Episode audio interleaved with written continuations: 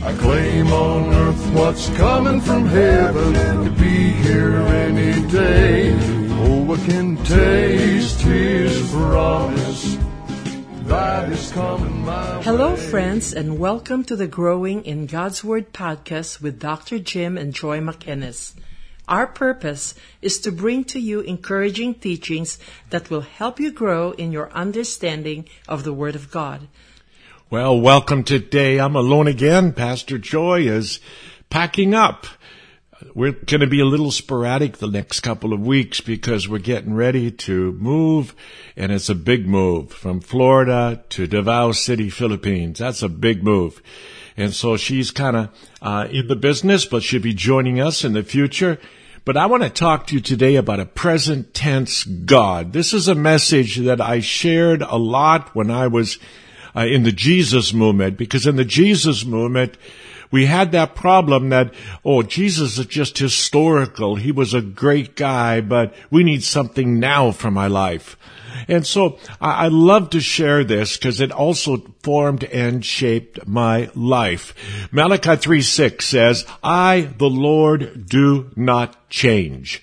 God never changes. And normally we think about that as, well, he doesn't change his mind. Well, that's true. But what happens is he never changes because he is past, present, and future. Christ never changes. He's the same yesterday, today, and forever.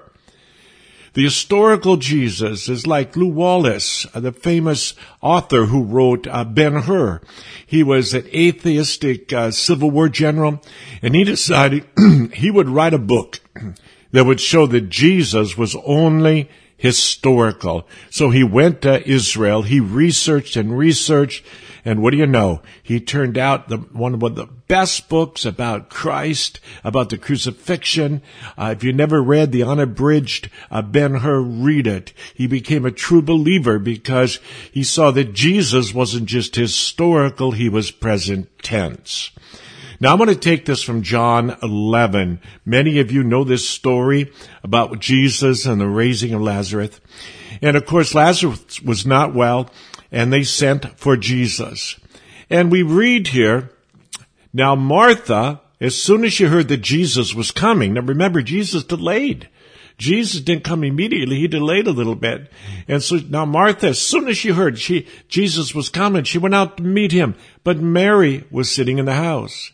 Now Martha said to Jesus, Lord, if you had been here, my brother would not have died. But even now, I know whatever you ask to God will give you. Of course, that sounds nice, but she had no idea to raise from the dead. This is the first thing that we do.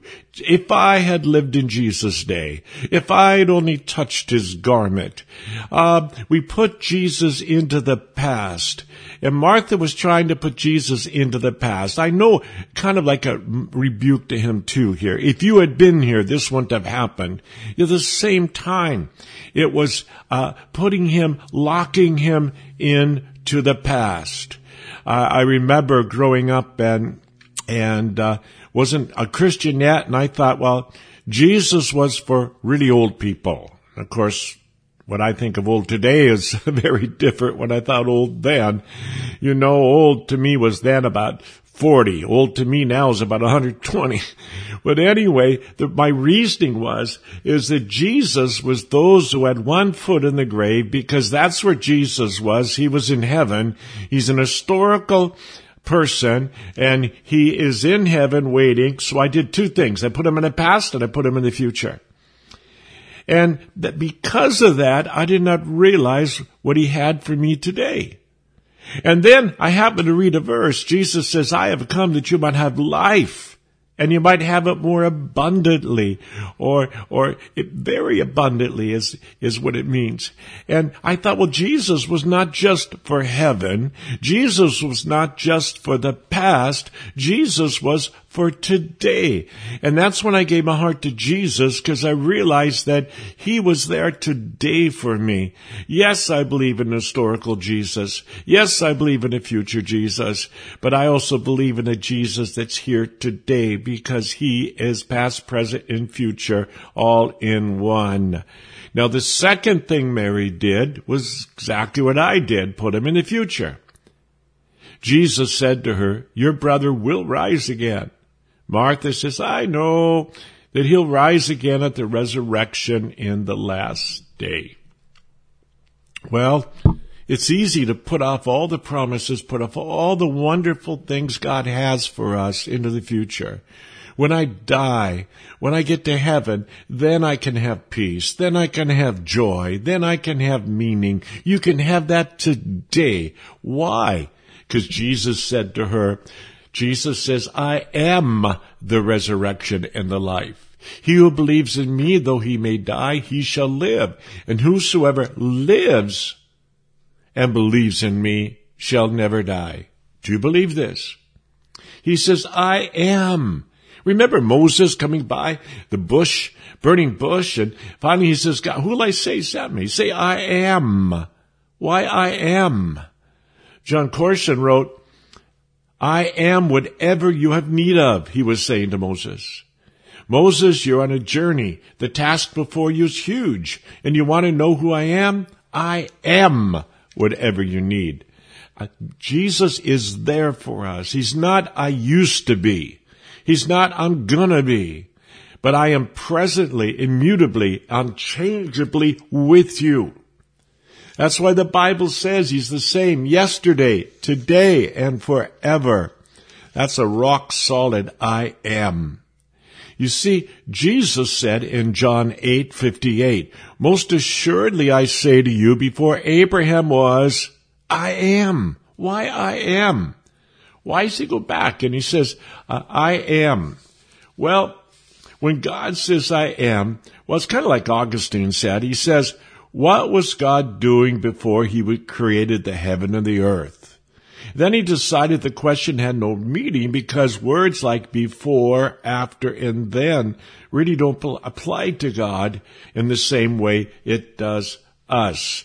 Because yes, God active in the past. Yes, God's active in the future and God's active also today. He is I am. He's always present. He's always there. This is what he wanted to be known for when he spoke to Moses. And we'll get to it at the very end of the Bible. That's what he wants to be known for. Uh, the verb to be, I am to be, means simply profoundly, I am who I am. I will be who I will be. God is who he is. So Moses says, Exodus 3.14, who are you? I am the covenantal God of the past. I am the God of the present. I am the God of the future. I know where you're gonna, where the children of God are gonna go. I know what's happening. Oh, I tell you. He even said this is his name forever. Jesus says, I am the bread of life. That doesn't mean that once you have an experience with Jesus and you so-called uh, uh, just think that he gave, like he gives you the bread of life, that it's over. It's just the beginning. He is constantly the bread of life. I am the light of the world, he said. He's constantly the light of the world. I am the good shepherd. I am the resurrection and the life. I am the truth and life. All those are different verses. I am the true vine. Now why is that important? It's very important because he never was at, he was there for you. He is there for you. It's not that God is going to be for you in the future. Yes, He was there for you in the fast, past. He is there for you in the future and He is with you today. He never changed. I tell you, I am. That's what He said. I'm the God who is I am. And what does it mean for you and me? I like the, uh, Psalms 46 verse 1. It says that God is a very present help in time of trouble. What does present mean? He's a present help. That's because he's the God of the present tense. He's the God of the future tense and the past tense. He's all them. But the thing that we need to learn, people, is he's a present tense God because that we easy, it's easy for us to imagine a God of the past. It's easy for us to think, oh, over there, imagine a God of the future. Yes, when I get to heaven and, and won't it be wonderful there? Or boy, in the past, we, it's easy in that sense. However, he wants to be the God who is now. The present tense Christ. Jesus never said I was. He says I am. Revelations 1 8. When John saw him, he, he says, reintroduced himself. Let me put it that way to John. Remember, John was the one who leaned on the breast of Jesus, but he saw Jesus now in all his glory. And he says, I am the Alpha and Omega, the beginning and the end, the first and the last. That's what Jesus is.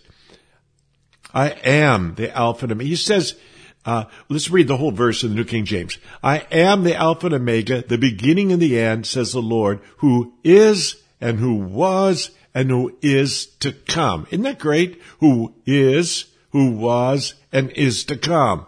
And the whole Bible ends, the last chapter in the Bible says, again, I am the Alpha and Omega, the beginning and the end, the first and last. That's who God is. And what does it mean to me? It means that we have a God who not only wants you to enjoy uh, eternity with Him, not only walk this earth and bless people, but is still walking present tense and reaching out to you and saying, you're mine. I am a very present help in time of trouble. He says, I am the good shepherd. I'm the shepherd of your life. I will lead you. I will guide you. I will will take care of you. Hebrews 13:9 says, Jesus Christ is the same yesterday, today, and forever. Now the message, which is a paraphrase, says this, for Jesus doesn't change. Yesterday, today, tomorrow, he's always totally himself. The Amplified says it like this. Jesus Christ the Messiah is always the same. Yesterday, today, yes, and forever to the end of the ages. What does that mean for you? That means you can trust Him. That He is not just a God who walked the earth years ago. He's a God who walks the earth today. He's not just the God who, who the past tense looked up and Zacchaeus, come down from that tree. I'm going to go have dinner with you. He's the same God that's walking today, calling you up by name as, come on, let's have some time together. He's the God who cares for you. Yet past tense, yes, He died for you you, but in the pres- present tense, the death of Jesus on the cross, his, his salvation is still at work for you today, and you can claim it in your life. Well, as we begin to close, I just want to emphasize we have a present tense God.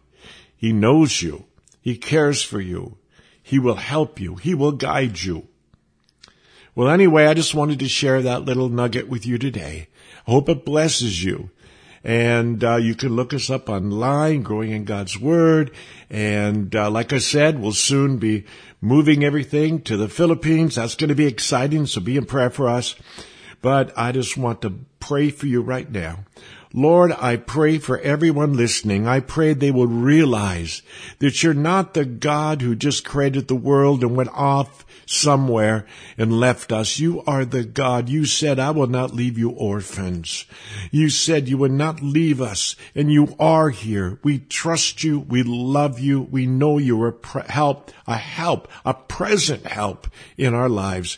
I pray you touch each one who's listening in the name of Jesus. God bless you. Father, come and fill me up let your spirit come. Rain down in my life. Flood me with your love. I claim on earth what's coming from heaven to be here any day. Oh, I can taste his promise that is coming my way.